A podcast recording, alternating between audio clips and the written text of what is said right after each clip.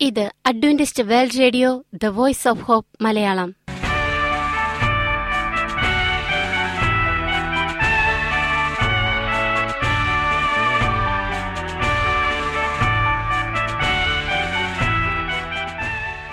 നിലയ്ക്കാത്ത ദൈവസ്നേഹത്തിന്റെ ശബ്ദപ്രപഞ്ചത്തിലേക്ക് ഞങ്ങളുടെ എല്ലാ പ്രിയപ്പെട്ട ശ്രോതാക്കൾക്കും സ്വാഗതം. ഞാൻ ഷാനി ബിനോയ്.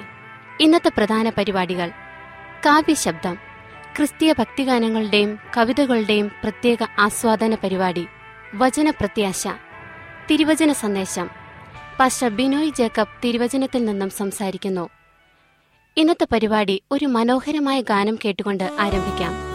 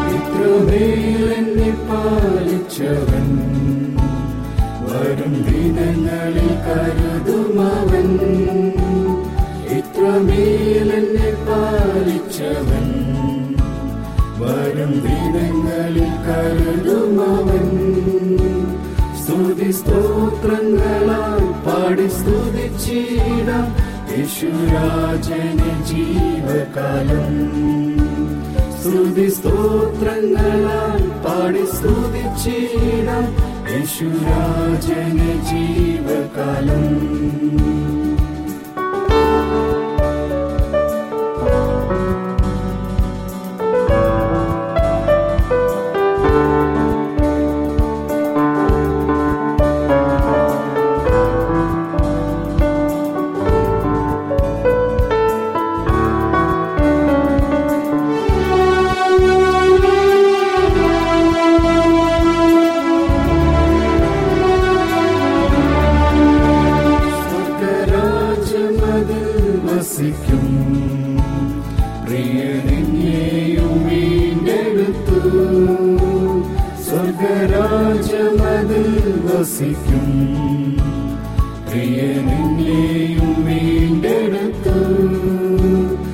നമ്മെ ചേർത്തിടുവാൻ നിത്യരാജ്യമത് എന്നും വാണിടം പ്രിയനൊപ്പം.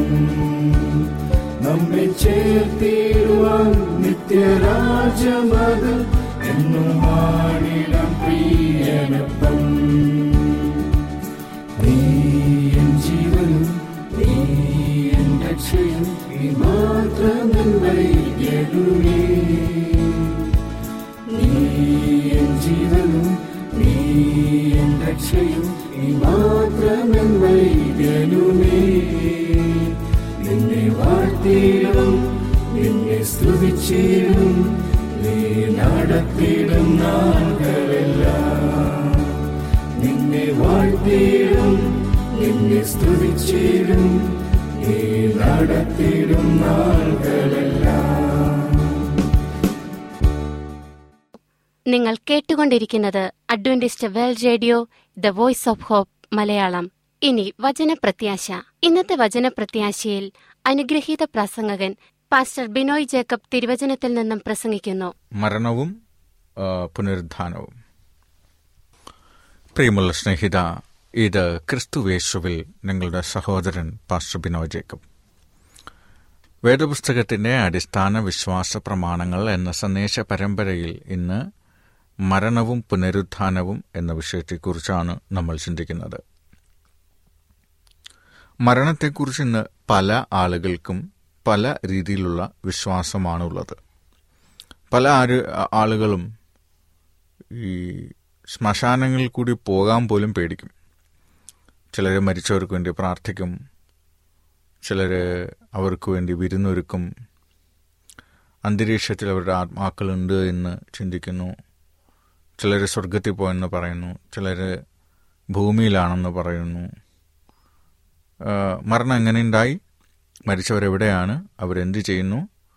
മരിച്ചവർക്ക് ജീവിച്ചിരിക്കുന്നവരുമായി സമ്പർക്കം പുലർത്താൻ പറ്റുമോ? മരിച്ചവർ എപ്പോഴാണ് ഉയർക്കുക? ഇങ്ങനെയുള്ള ചോദ്യങ്ങൾക്ക് ബൈബിൾ വളരെ വ്യക്തമായ ഉത്തരം നൽകുന്നുണ്ട്. ആദ്യം മനുഷ്യൻ എങ്ങനെയുണ്ടായി എന്ന് നോക്കാം. ദൈവം ആറ് ദിവസം കൊണ്ട് ഈ ലോകത്തിലെ സകല ചരാചരങ്ങളെയും സൃഷ്ടിച്ചു. ഉൽപ്പത്തി പുസ്തകം ഒന്നാം അധ്യായത്തിൽ നമുക്ക് കാണാം. ആറാം ദിവസം ദൈവം മനുഷ്യനെ സൃഷ്ടിച്ചു. യഹോവയായ ദൈവം നിലത്തെ പൊടി കൊണ്ട് മനുഷ്യനെ നിർമ്മിച്ചിട്ട് അവന്റെ മൂക്കിൽ ജീവശ്വാസമൂറി മനുഷ്യൻ ജീവനുള്ള ദേഹിയായി തീർന്നു ഉൽപ്പത്തി രണ്ടിന്റെ ഏഴ്. ദൈവം മണ്ണുകൊണ്ട് ഒരു മനുഷ്യരൂപമുണ്ടാക്കിയതിനു ശേഷം അതിന്റെ മൂക്കിൽ ജീവശ്വാസം ഊരിയപ്പോഴാണ് മനുഷ്യൻ ജീവനുള്ള ദേഹിയായി തീർന്നത് ഒരു ഇക്വേഷൻ നമുക്കിങ്ങനെ ഉണ്ടാക്കാം. ശരീരം അധികം ജീവശ്വാസം സമം ജീവനുള്ള ദേഹി. ശരീരം മൈനസ് ജീവശ്വാസം സമം മരിച്ച ശരീരം.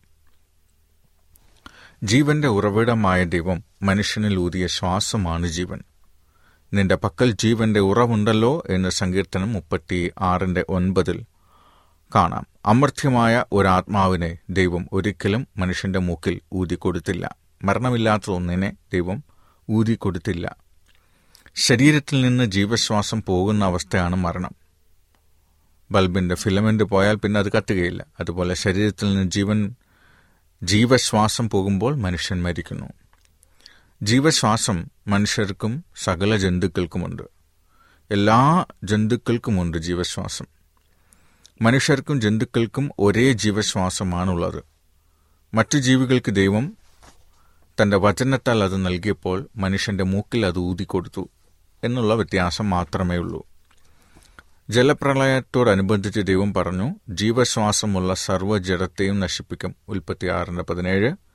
ജീവശ്വാസമുള്ള സർവജടത്തിൽ നിന്നും ഈരണ്ടീരണ്ട് പെട്ടകത്തിൽ കയറി എന്ന് ഉൽപ്പത്തി ഏഴിന്റെ പതിനഞ്ചും മൂക്കിൽ ജീവശ്വാസമുള്ളതൊക്കെയും ചത്തു എന്ന് ഉൽപ്പത്തി ഏഴിന്റെ ഇരുപത്തൊന്ന് ഇരുപത്തിരണ്ടും പറയുന്നു. നീ അവയുടെ ശ്വാസം എടുക്കുമ്പോൾ അവ ചത്ത് പൊടിയിലേക്ക് തിരികെ ചേരുന്നു. നീ നിന്റെ ശ്വാസം അയക്കുമ്പോൾ അവ സൃഷ്ടിക്കപ്പെടുന്നു എന്ന് സങ്കീർത്തനം. നൂറ്റിനാലിന്റെ ഇരുപത്തിയൊൻപതും മുപ്പതും പറയുകയാണ്. മനുഷ്യന്റെ മരണത്തെക്കുറിച്ച് വചനം പറയുന്നത് അവന്റെ ശ്വാസം പോകുന്നു അവൻ മണ്ണിലേക്ക് തിരിയുന്നു. സങ്കീർത്തനം നൂറ്റി നാൽപ്പത്തി ആറിന്റെ നാല്. അപ്പോൾ മരണം പറയുന്നത് ശരീരത്തിൽ നിന്നും ജീവശ്വാസം വേർപെടുന്നതാണ്. ഈ ജീവശ്വാസത്തെക്കുറിച്ച് യോബ് പറയുന്നു എന്റെ പ്രാണൻ മുഴുവനും എന്നിലും ദൈവത്തിന്റെ ശ്വാസം എന്റെ മൂക്കിലുമുണ്ടല്ലോ. യോബ് ഇരുപത്തിയേഴിന്റെ മൂന്ന്. അപ്പോൾ ജീവന്റെ ഉടയവനായ ദൈവം അവൻ തന്നെ ശ്വാസം തിരികെ എടുക്കുമ്പോൾ സകല ജീവികളും മരിക്കുന്നു. ഇനി നമുക്ക് മരണം എങ്ങനെയുണ്ടായി എന്ന് നോക്കാം. മരണം എങ്ങനെയുണ്ടായി എന്ന ചോദ്യത്തിന് ഉത്തരം നൽകാൻ വേദപുസ്തകത്തിന് മാത്രമേ പറ്റൂ. റോമർ ആറിന്റെ ഇരുപത്തിമൂന്ന് പറയുന്നു പാപത്തിന്റെ ശമ്പളം മരണമത്രേ. പാപത്തിന്റെ അനന്തരഫലമായി ആണ് മരണം ലോകത്തിൽ പ്രവേശിച്ചത്. ദൈവത്തോടുള്ള അനുസരണക്കേടാണ് പാപം. മരണത്തെക്കുറിച്ച് വേദപുസ്തകത്തിൽ ആദ്യം പറയുന്ന വാക്യങ്ങൾ ഉൽപ്പത്തിരണ്ടാം അധ്യായം പതിനാറും പതിനേഴുമാണ്. വിലക്കപ്പെട്ട കനി ഭക്ഷിക്കരുതെന്നും അത് ഭക്ഷിച്ചാൽ അതിന്റെ അനന്തരഫലം മരണമാണെന്നും ദൈവം വ്യക്തമാക്കി. ആദമും ഹവയും അവരുടെ അനുസരണക്കേടിന്റെ ഫലമായി അവർ അന്ന് മരിച്ചില്ലെങ്കിലും മരണത്തിന്റെ വിത്ത് അവരിൽ കടന്നു. അതായത് മരണത്തിലേക്കുള്ള പ്രോസസ്സ് അവരുടെ ശരീരത്തിൽ തുടങ്ങി. അതുകൊണ്ട് ഏക മനുഷ്യനാൽ പാപവും പാപത്താൽ മരണവും ലോകത്തിൽ കടന്നു എന്ന് റോമർക്കടി ലേഖനം അഞ്ചാം അധ്യായം പന്ത്രണ്ടാം വാക്യം വ്യക്തമാക്കുന്നു. മരണത്തെ ബൈബിൾ ഒരു ഉറക്കമായിട്ടാണ് പറയുന്നത്. ഉദാഹരണം ദാവീദ് തന്റെ മാതാപിതാക്കന്മാരെ പോലെ നിദ്ര പ്രാപിച്ചു ഒന്ന് രാജാക്കന്മാർ രണ്ടിന്റെ പത്ത്. ഷലോമോൻ തന്റെ പിതാക്കന്മാരെ പോലെ നിദ്ര പ്രാപിച്ചു ഒന്ന് ഒന്ന് രാജാക്കന്മാർ പതിനൊന്നിന്റെ നാൽപ്പത്തി മൂന്നിൽ പറയുന്നു. നമ്മുടെ സ്നേഹിതനായ ലാസർ നിദ്ര കൊള്ളുന്നുവെങ്കിലും ഞാൻ അവനെ ഉണർത്തുവാൻ പോകുന്നു എന്ന് യോഹനൻ പതിനൊന്നിന്റെ പതിനൊന്നിൽ പറയുന്നു. സ്റ്റേന സ്റ്റേഫാനോസ് നിദ്ര പ്രാപിച്ചുവെന്ന് അപ്പോസ്തല പ്രവൃത്തികൾ ഏഴിന്റെ അറുപതിലും കാണാം.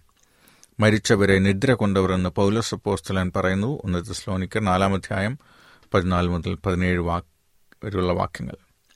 മരിച്ചവർ ഉറങ്ങുകയാണ്. മരിച്ചവർ ഉറങ്ങുന്നെന്നും മരണം ഉറക്കമാണെന്നും ചില ഉദാഹരണങ്ങൾ നമുക്ക് നോക്കാം. ഉറക്കം ഒരു അബോധാവസ്ഥയാണ്. മരിച്ചവർ ഒന്നും അറിയുന്നില്ല. സഭാപ്രസംഗി ഒൻപതിന്റെ അഞ്ച് ആറ്. ഉറക്കത്തിൽ ബോധം മനസ്സ് നിശ്ചലമാണ്. അവന്റെ ശ്വാസം പോകുന്നു. അവൻ മണ്ണിലേക്ക് തിരിയുന്നു. അന്ന് തന്നെ അവന്റെ നിരൂപണങ്ങൾ നശിക്കുന്നു എന്ന് സങ്കീർത്തനം നൂറ്റി നാൽപ്പത്തി ആറിന്റെ ആറ് പറയുന്നു. ഉറക്കം ആ ദിവസത്തിലെ സകല പ്രവർത്തനങ്ങൾക്കും അന്തം വരുത്തുന്നു. നീ ചെല്ലുന്ന പാതാളത്തിൽ പ്രവൃത്തിയോ അറിവോ സൂത്രമോ ജ്ഞാനമോ ഒന്നുമില്ല എന്ന് സഭാപ്രസംഗി ഒൻപതിന്റെ പത്ത് പറയുന്നു. ഉണർന്നിരിക്കുന്നവരിൽ നിന്നും അവരുടെ പ്രവർത്തനങ്ങളിൽ നിന്നും ഉറക്കം നമ്മെ വേർപെടുത്തുന്നു. സൂര്യന് കീഴെ നടക്കുന്ന യാതൊന്നിലും അവർക്കിനി ഒരു ഓഹരിയുമില്ല. സഭാപ്രസംഗി ഒൻപതിന്റെ ആറ്. ഉറക്കം വികാരങ്ങളെ നിർജീവമാക്കുന്നു അവരുടെ സ്നേഹവും ദേഷ്യവും അസൂയയും നശിച്ചുപോയെന്ന് മരിച്ചവരെക്കുറിച്ച് സഭാപ്രസംഗി ഒൻപതിന്റെ ആറ് പറയുന്നു. ഉറക്കത്തിൽ മനുഷ്യർ ദൈവത്തെ സ്തുതിക്കുന്നില്ല. മരിച്ചവരും മൗനതയിൽ ഇറങ്ങിയവർ ആരും യഹോവയെ സ്തുതിക്കുന്നില്ല എന്ന് സങ്കീർത്തനം നൂറ്റി പതിനഞ്ചിന്റെ പതിനേഴിൽ കാണാം. ഉറക്കം ക്ഷണികമാണ് ഉറങ്ങിയാൽ ഉണരുമെന്ന് പ്രതീക്ഷിക്കുകയും ചെയ്യുന്നു. നീ വിളിക്കും ഞാൻ നിന്നോട് ഉത്തരം പറയും. യോബ് പതിനാലിന്റെ പതിനഞ്ച്. കല്ലറകളിലുള്ളവർ എല്ലാവരും അവന്റെ ശബ്ദം കേട്ട് നന്മ ചെയ്തവർ ജീവനായും തിന്മ ചെയ്തവർ ന്യായവിധിക്കായും പുനരുദ്ധാനം ചെയ്യുവാനുള്ള നാഴിക വരുന്നു എന്ന് യോഹനാൻ അഞ്ചിന്റെ ഇരുപത്തെട്ട് ഇരുപത്തൊൻപത് വാക്യങ്ങൾ പറയുന്നു.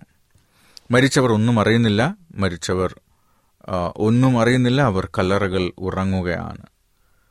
മരിച്ചവർ സ്വർഗത്തിലും നരകത്തിലും ശുദ്ധീകരണ സ്ഥലത്തിലും പോകുന്നില്ല. മരിച്ചവർ കല്ലറകളിലാണ് എന്ന് ബൈബിൾ പറയുന്നുണ്ട്. യോബ് ഇരുപത്തിനാലിന്റെ ഇരുപത്തൊന്ന് ജീവിച്ചിരിക്കുന്നവർ തങ്ങൾ മരിക്കുമെന്നറിയുന്നു. മരിച്ചവരോ ഒന്നും അറിയുന്നില്ല. മേലാൽ അവർക്കൊരു പ്രതിഫലവുമില്ല. അവരെ ഓർമ്മ വിട്ടുപോകുന്നുവല്ലോ. സഭാപ്രസംഗി ഒൻപതിന്റെ അഞ്ച്. മരിച്ചവർക്ക് വേണ്ടി പ്രാർത്ഥിക്കുന്നതോ അവർക്ക് വേണ്ടി ശ്രദ്ധ ഒരുക്കുന്നതോ അവർ അറിയുന്നില്ല. മാത്രമല്ല അങ്ങനെ ചെയ്യുന്നതുകൊണ്ട് യാതൊരു പ്രയോജനവുമില്ല. ഇനിയൊരു വലിയ ക്വസ്റ്റ്യൻ ഉണ്ട്. മരിച്ചു കഴിഞ്ഞാൽ ആത്മാവ് മരണമില്ലാതെ നിത്യമായി ജീവിക്കുന്നുണ്ടോ എന്നുള്ളതാണ് ചോദ്യം. മരിച്ച മനുഷ്യന്റെ ശരീരം ദ്രവിച്ചു പോയാലും മരണമില്ലാത്ത ഒരു ആത്മാവുണ്ടെന്ന് പല ആളുകളും വിശ്വസിക്കുന്നു. എന്നാൽ വേദപുസ്തകം അങ്ങനെ പഠിപ്പിക്കുന്നില്ല. എബ്രായ ഭാഷയിൽ റുവ എന്ന പദത്തെ ഇംഗ്ലീഷിൽ സ്പിരിറ്റ് എന്നാണ് പരിഭാഷപ്പെടുത്തിയിരിക്കുന്നു. ആ വാക്കിന് ശ്വാസം കാറ്റ് മനസ്സ് ജീവൻ എന്നീ അർത്ഥങ്ങളുണ്ട്. ന്യൂമ എന്ന ഗ്രീക്ക് പദത്തെയും സ്പിരിറ്റ് എന്ന പരിഭാഷയാണ് കൊടുത്തിരിക്കുന്നത്. ആ വാക്കിനും ശ്വാസം കാറ്റ് മനസ്സ് എന്നീ അർത്ഥങ്ങളുണ്ട്. നെഫേഷ് എന്ന ഒരു ഹീബ്രു പദം സോൾ എന്ന് പരിഭാഷപ്പെടുത്തിയിരിക്കുന്നു. അത് ദേഹി എന്നാണ് പരിഭാഷപ്പെടുത്തിയിരിക്കുന്നത്. ദേഹി എന്ന വാക്കിന് വ്യക്തിത്വം വ്യക്തിവൈഭവം എന്നും ജീവൻ നിലനിർത്തുന്ന ശക്തി എന്നും അർത്ഥം. അപ്പോൾ പഴയ നിയമത്തിൽ രൂഖ എന്ന വാക്ക് മുന്നൂറ്റി മുപ്പത്തിയേഴ് പ്രാവശ്യം ഉപയോഗിച്ചിരിക്കുന്നു. കാറ്റ് ശ്വാസം ചൈതന്യം ധൈര്യം കോപം മനോവ്യസനം എന്നീ പദങ്ങൾക്ക് പകരമായിട്ടും ഈ വാക്ക് ഉപയോഗിച്ചിട്ടുണ്ട്. നയാധിപന്മാർ പതിനഞ്ചിന്റെ ഒൻപത് അവിടെ ചൈതന്യം എന്ന് ഉപയോഗിച്ചിരിക്കുന്നു. യോശ്വരനിന്റെ പതിനൊന്നിൽ ധൈര്യം ന്യായാധിപന്മാർ എട്ടിന്റെ മൂന്നിൽ കോപം യശയോ അൻപത്തിനാലിന്റെ ആറിൽ മനോവ്യസനം. ഇങ്ങനെ നമുക്ക് കാണാം. നീ പൊടിയാകുന്നു പൊടിയിലേക്ക് തിരിച്ചു ചേരും. ഉൽപ്പത്തി മൂന്നിന്റെ പത്തൊൻപത്. ഈ വാക്യം വളരെ വ്യക്തമായി പറയുന്നത് മനുഷ്യനിൽ അമർത്യമായി ഒന്നും മരിക്കാത്തതായിട്ട് ഒന്നുമില്ലെന്നാണ്. ഒരു ഇല്ലെന്നാണ് അവൻ മരിക്കുമ്പോൾ പൊടിയിലേക്ക് തിരികെ ചേരുന്നു അഥവാ വീണ്ടും മണ്ണാകുന്നു. ആത്മാവ് അതിനെ നൽകിയ ദൈവത്തിന്റെ അടുക്കിലേക്ക് പോകും. സഭാപ്രസംഗി പന്ത്രണ്ട് ഏഴ് ഇവിടെ ആത്മാവ് എന്ന് പറയുന്നത് ജീവൻ അഥവാ ദൈവം മനുഷ്യന്റെ മൂക്കിൽ ഊതിയ ജീവശ്വാസത്തെയാണ്. അപ്പോൾ ദൈവം മാത്രമേ മരണമില്ലാത്തതായിട്ടുള്ളൂ. മനുഷ്യൻ മർത്യനാണ് എന്ന് വെച്ചാൽ മരണമുള്ളവൻ. യോബ് നാലിന്റെ പതിനേഴ് മർത്യൻ എന്ന വാക്കിന്റെ അർത്ഥം മരിക്കുന്നവൻ എന്നാണ്. മർത്യനായ മനുഷ്യനിൽ അമർത്യമായ ഒരു ആത്മാവില്ല ഒന്ന് തീമത്തിയോസ് ആറിന്റെ പതിനാറ് ദൈവം അക്ഷയനാണ് ക്ഷയിക്കാത്തവൻ നാശമില്ലാത്തവൻ അഥവാ മരണമില്ലാത്തവൻ എന്ന് ഒന്ന് തീമത്തിയോസ് ഒന്നിന്റെ പതിനേഴിൽ കാണുന്നു. അവിടെ വാക്യം ഉപയോഗിച്ചിരിക്കുന്നത് താൻ മാത്രം അമർത്യതയുള്ളവൻ എന്നാണ്. പുനരുദ്ധാനത്തിൽ അമർത്യത ലഭിക്കുന്ന മനുഷ്യൻ പിന്നെ മരിക്കയില്ല. ലൂക്കോസ് ഇരുപതിന്റെ മുപ്പത്തിയാറ്. ഒടുക്കത്തെ ശത്രുവായിട്ട് മരണം നീങ്ങിപ്പോവും. അപ്പോൾ അവൻ അവരുടെ കണ്ണിൽ നിന്ന് കണ്ണുനീരെല്ലാം തുടച്ചു കളയും ഇനി മരണമുണ്ടാകുകയില്ല ദുഃഖവും മുറവിളിയും കഷ്ടതയും ഇനി ഉണ്ടാകുകയില്ല വെളിപ്പാട് ഇരുപത്തിയൊന്നിന്റെ നാല് അഞ്ച് വാക്യങ്ങൾ. രണ്ട് മരണങ്ങളെക്കുറിച്ച് നമുക്ക് കാണാം വേദപുസ്തകത്തിൽ. ഒന്നാം മരണം എന്ന് പറയുന്നത് പാപത്തിന്റെ അനന്തരഫലമായിട്ടുള്ളതാണ്. അത് സ്വാഭാവിക മരണമാണ്. ഈ മരണം എല്ലാ മനുഷ്യർക്കുമുള്ളതാണ്. ഒരിക്കൽ ഏവനും മരിക്കുന്നു. ഒന്നാം മരണം എല്ലാവർക്കും നിശ്ചയിച്ചിരിക്കുന്നു എന്ന് എബ്രായർ ഒമ്പതിന്റെ ഇരുപത്തിയേഴും ഒന്ന് കുരിന്തർ പതിനഞ്ചിന്റെ ഇരുപത്തിരണ്ടിൽ നമുക്ക് കാണാം. എന്നാൽ രണ്ടാം മരണം എന്ന് പറയുന്നത് പാപത്തിന്റെ ശിക്ഷയാണ്. അതായത് നരകത്തിലെ മരണം. രണ്ടാം മരണത്തെക്കുറിച്ച് വേദപുസ്തകത്തിൽ നാല് പ്രാവശ്യം പ്രസ്താവിച്ചിട്ടുണ്ട്. അത് വെളിപ്പാട് രണ്ടിന്റെ പതിനൊന്നിലും ഇരുപതിന്റെ ആറ് പതിനാല് വാക്യങ്ങളിലും ഇരുപത്തിയൊന്നിന്റെ എട്ടിലുമാണ്. ഭീരുക്കൾ അവിശ്വാസികൾ അറക്കപ്പെട്ടവർ കൊലപാതകർ ദുർനടപ്പുകാർ ക്ഷുദ്രക്കാർ ബിംബാരാധികൾ എന്നിവർക്കും ഭോഷ്ക് പറയുന്ന ഏവർക്കുമുള്ള ഓഹരി തീയും ഗന്ധവും കത്തുന്ന പൊയ്കയിലത്രേ. അത് രണ്ടാം മരണം എന്ന് വെളിപ്പാട് ഇരുപത്തിയൊന്നിന്റെ എട്ടിൽ കാണാം. മരണത്തെയും പാതാളത്തെയും തീപ്പൊയ്കയിൽ തൾ- തള്ളിയിട്ടു ഈ തീപ്പൊയ്ക രണ്ടാമത്തെ മരണം എന്ന് വെളിപ്പാട് ഇരുപതിന്റെ പതിനാലിൽ കാണാം. ഇനി മരിച്ച മരിച്ചവരുടെ പുനരുദ്ധാനത്തെക്കുറിച്ച് നമുക്ക് നോക്കാം.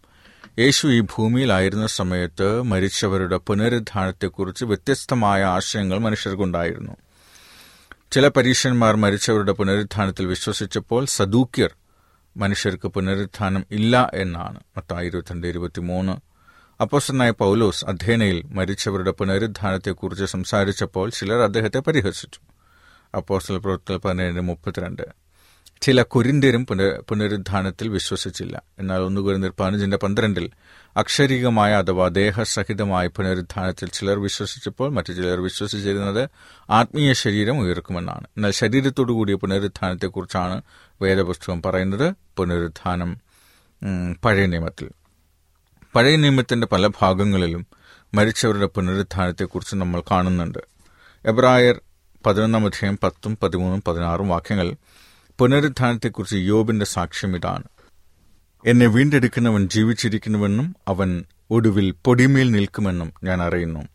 എന്റെ ത്വക്ക് ഇങ്ങനെ നശിച്ച ശേഷം ഞാൻ ദേഹസഹിതനായി ദൈവത്തെ കാണും. ഞാൻ തന്നെ അവനെ കാണും. അന്യനല്ല എന്റെ സ്വന്തം കണ്ണുകൊണ്ട് അവനെ കാണും. യോബ് പത്തൊൻപതിന്റെ ഇരുപത്തിയഞ്ച് ഇരുപത്തിയേഴ്. തനിക്കൊന്നാം പുനരുദ്ധാനത്തിൽ പങ്കുണ്ടാകുമെന്ന് യോബിന് പൂർണ വിശ്വാസമുണ്ടായിരുന്നുവെന്ന് ഈ വേദഭാഗം വ്യക്തമാക്കുന്നു. ഗോത്രപിതാക്കന്മാരും ഒക്കെ പുനരുദ്ധാനത്തിനെ കാംക്ഷിച്ചുകൊണ്ട് കല്ലറയിൽ ഇരിക്കുകയാണ് എന്ന് പൗലോസ് അപ്പോസ്റ്റലിനും പറയുന്നു. സങ്കീർത്തനക്കാരനും അത് വിശ്വസിച്ചിരുന്നു. ഞാനോ നീതിയിൽ നിന്റെ മുഖത്തെ കാണും ഞാൻ ഉണരുമ്പോൾ നിന്റെ മുഖം കണ്ട് തൃപ്തനാകുമെന്ന് സങ്കീർത്തനം പതിനേഴിന്റെ പതിനഞ്ചിൽ കാണാം. നിത്യജീവനിലും പുനരുത്ഥാനത്തിലും വിശ്വസിച്ചതായ സങ്കീർത്തനക്കാരന് ദൈവത്തെ കണ്ടുമുട്ടുന്നത് അഥവാ മുഖാമുഖം കാണുന്നത് ഏറ്റവും വലിയ സംതൃപ്തിയായി കണ്ടു. വീണ്ടും പറയുന്നു എങ്കിലും എന്റെ പ്രാണനെ ദൈവം പാതാളത്തിന്റെ അധികാരത്തിൽ നിന്നും വീണ്ടെടുക്കും. സങ്കീർത്തനം നാൽപ്പത്തി ഒൻപതിന്റെ പതിനഞ്ച്. പുനരുദ്ധാനത്തിലുള്ള തന്റെ പ്രത്യാശയെ ഊന്നിപ്പറയുകയാണ് സങ്കീർത്തനക്കാരൻ. പ്രവാചകൻ പറയുന്നു നിന്റെ മർത്തൻ മൃതന്മാർ ജീവിക്കും. എന്റെ ശവങ്ങൾ എഴുന്നേൽക്കും. പൊടിയിൽ കിടക്കുന്നവരെ ഉണർന്നു കോഷിപ്പിൻ ഭൂമി പ്രേതന്മാരെ പ്രസവിക്കുമല്ലോ. ഇഷയാവ് ഇരുപത്തിയാറിന്റെ പത്തൊൻപത്.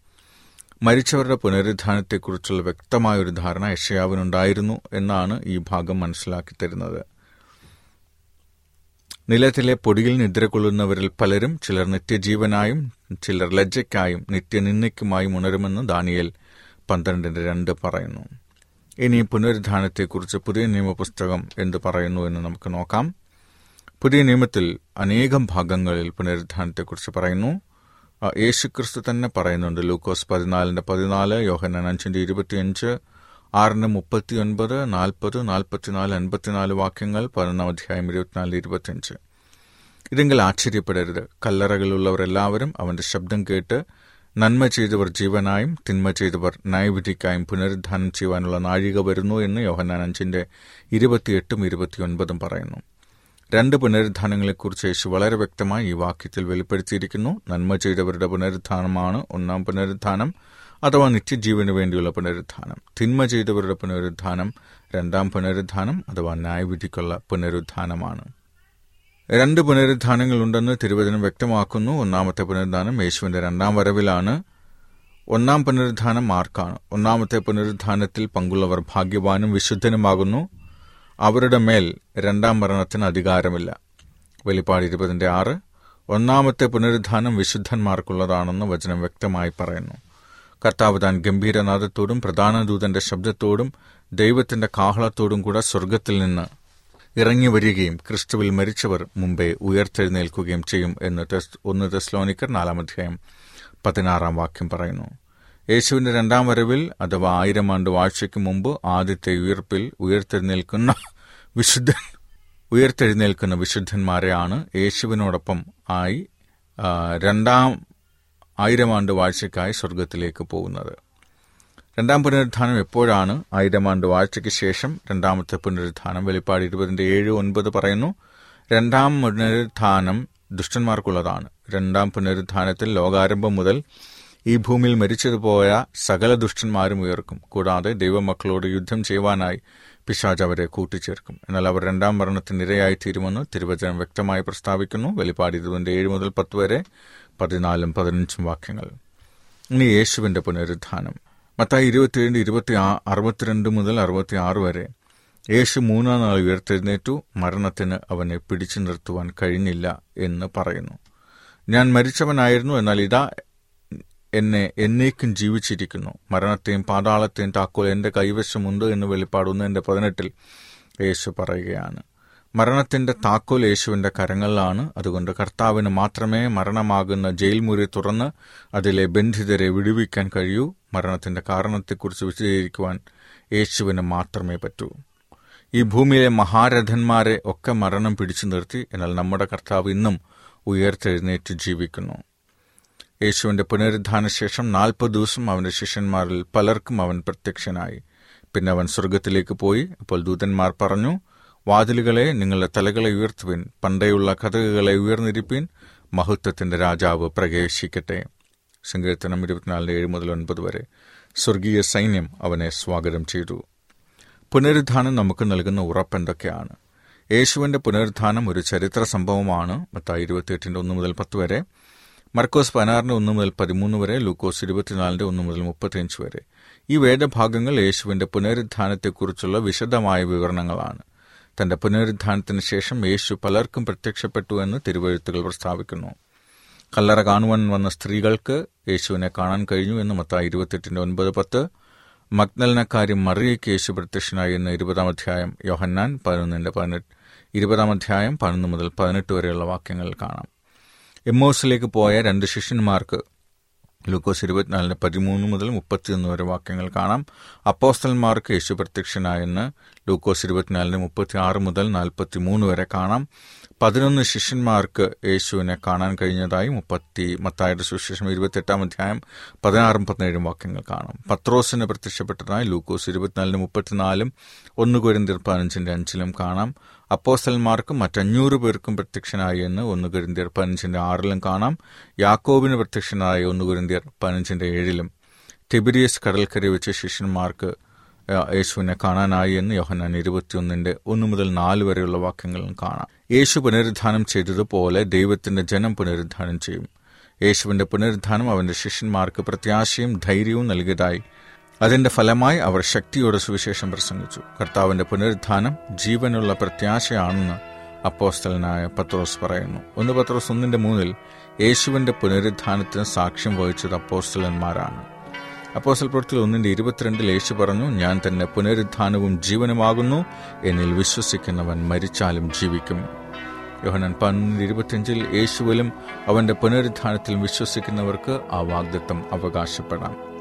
ലാസറിനെ ഉയർപ്പിച്ച കർത്താവ് നയീനയിലെ വിധവയുടെ മകന്റെ വിലാപയാത്ര കണ്ടു. കരയണ്ട അവൻ മഞ്ചത്തിൽ തുടർന്ന ശേഷം ബാല്യക്കാര എഴുന്നേൽക്ക എന്ന് പറഞ്ഞു. അവൻ എഴുന്നേറ്റിരുന്ന് സംസാരിക്കാൻ തുടങ്ങി. യേശുവിന് മരണത്തിന്മേൽ അധികാരമുണ്ട്. അവൻ ഏത് ശവസംസ്കാരത്തിൽ പങ്കെടുത്തുവോ അവയെല്ലാം സന്തോഷത്തിന്റെ അനുഭവമായി മാറി. അവൻ മരണത്തെ കീഴടക്കുന്നവനാണ്.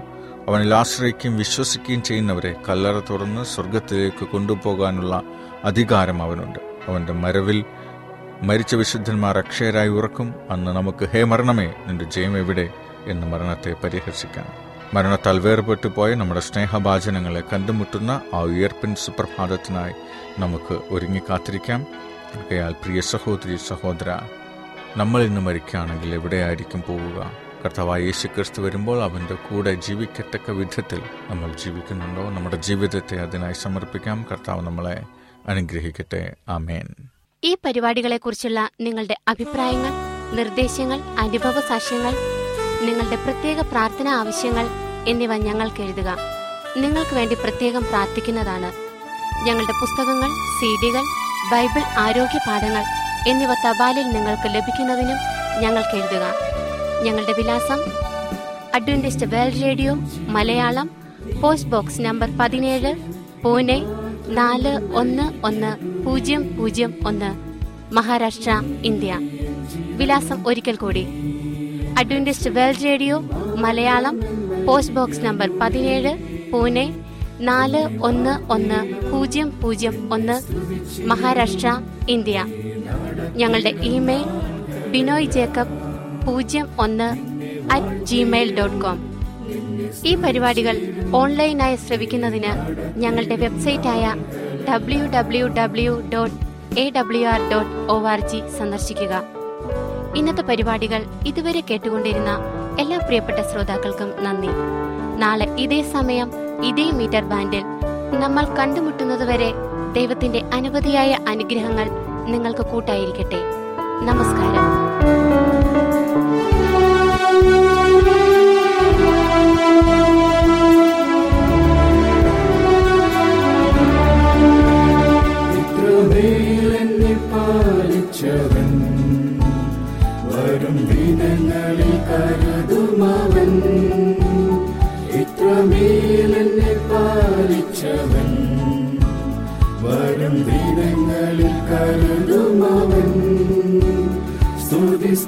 സ്തോത്രങ്ങളാൽ പാടി സ്തുതിച്ചിടാം യേശുരാജന് ജീവകാലം സ്തുതി സ്തോത്രങ്ങളാൽ പാടി സ്തുതിച്ചിടാം യേശുരാജന് ജീവകാലം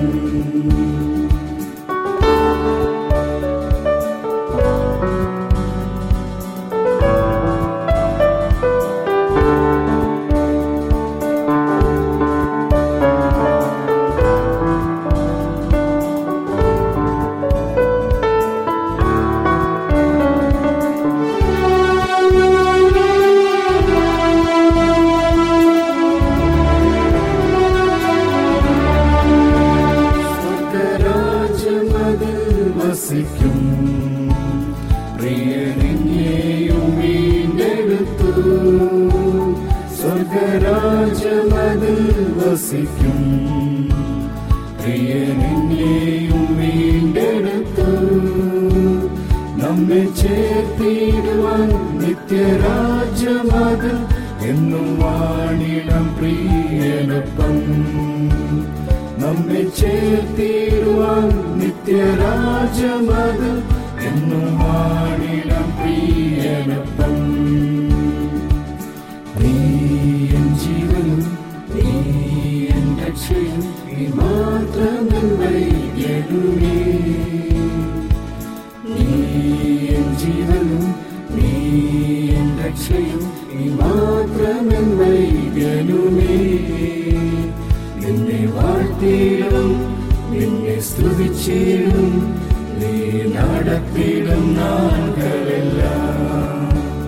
നിന്നെ നിന്നെ സ്തുതിച്ചിടും നീ നടത്തിയിടും നാളുകളെല്ലാം.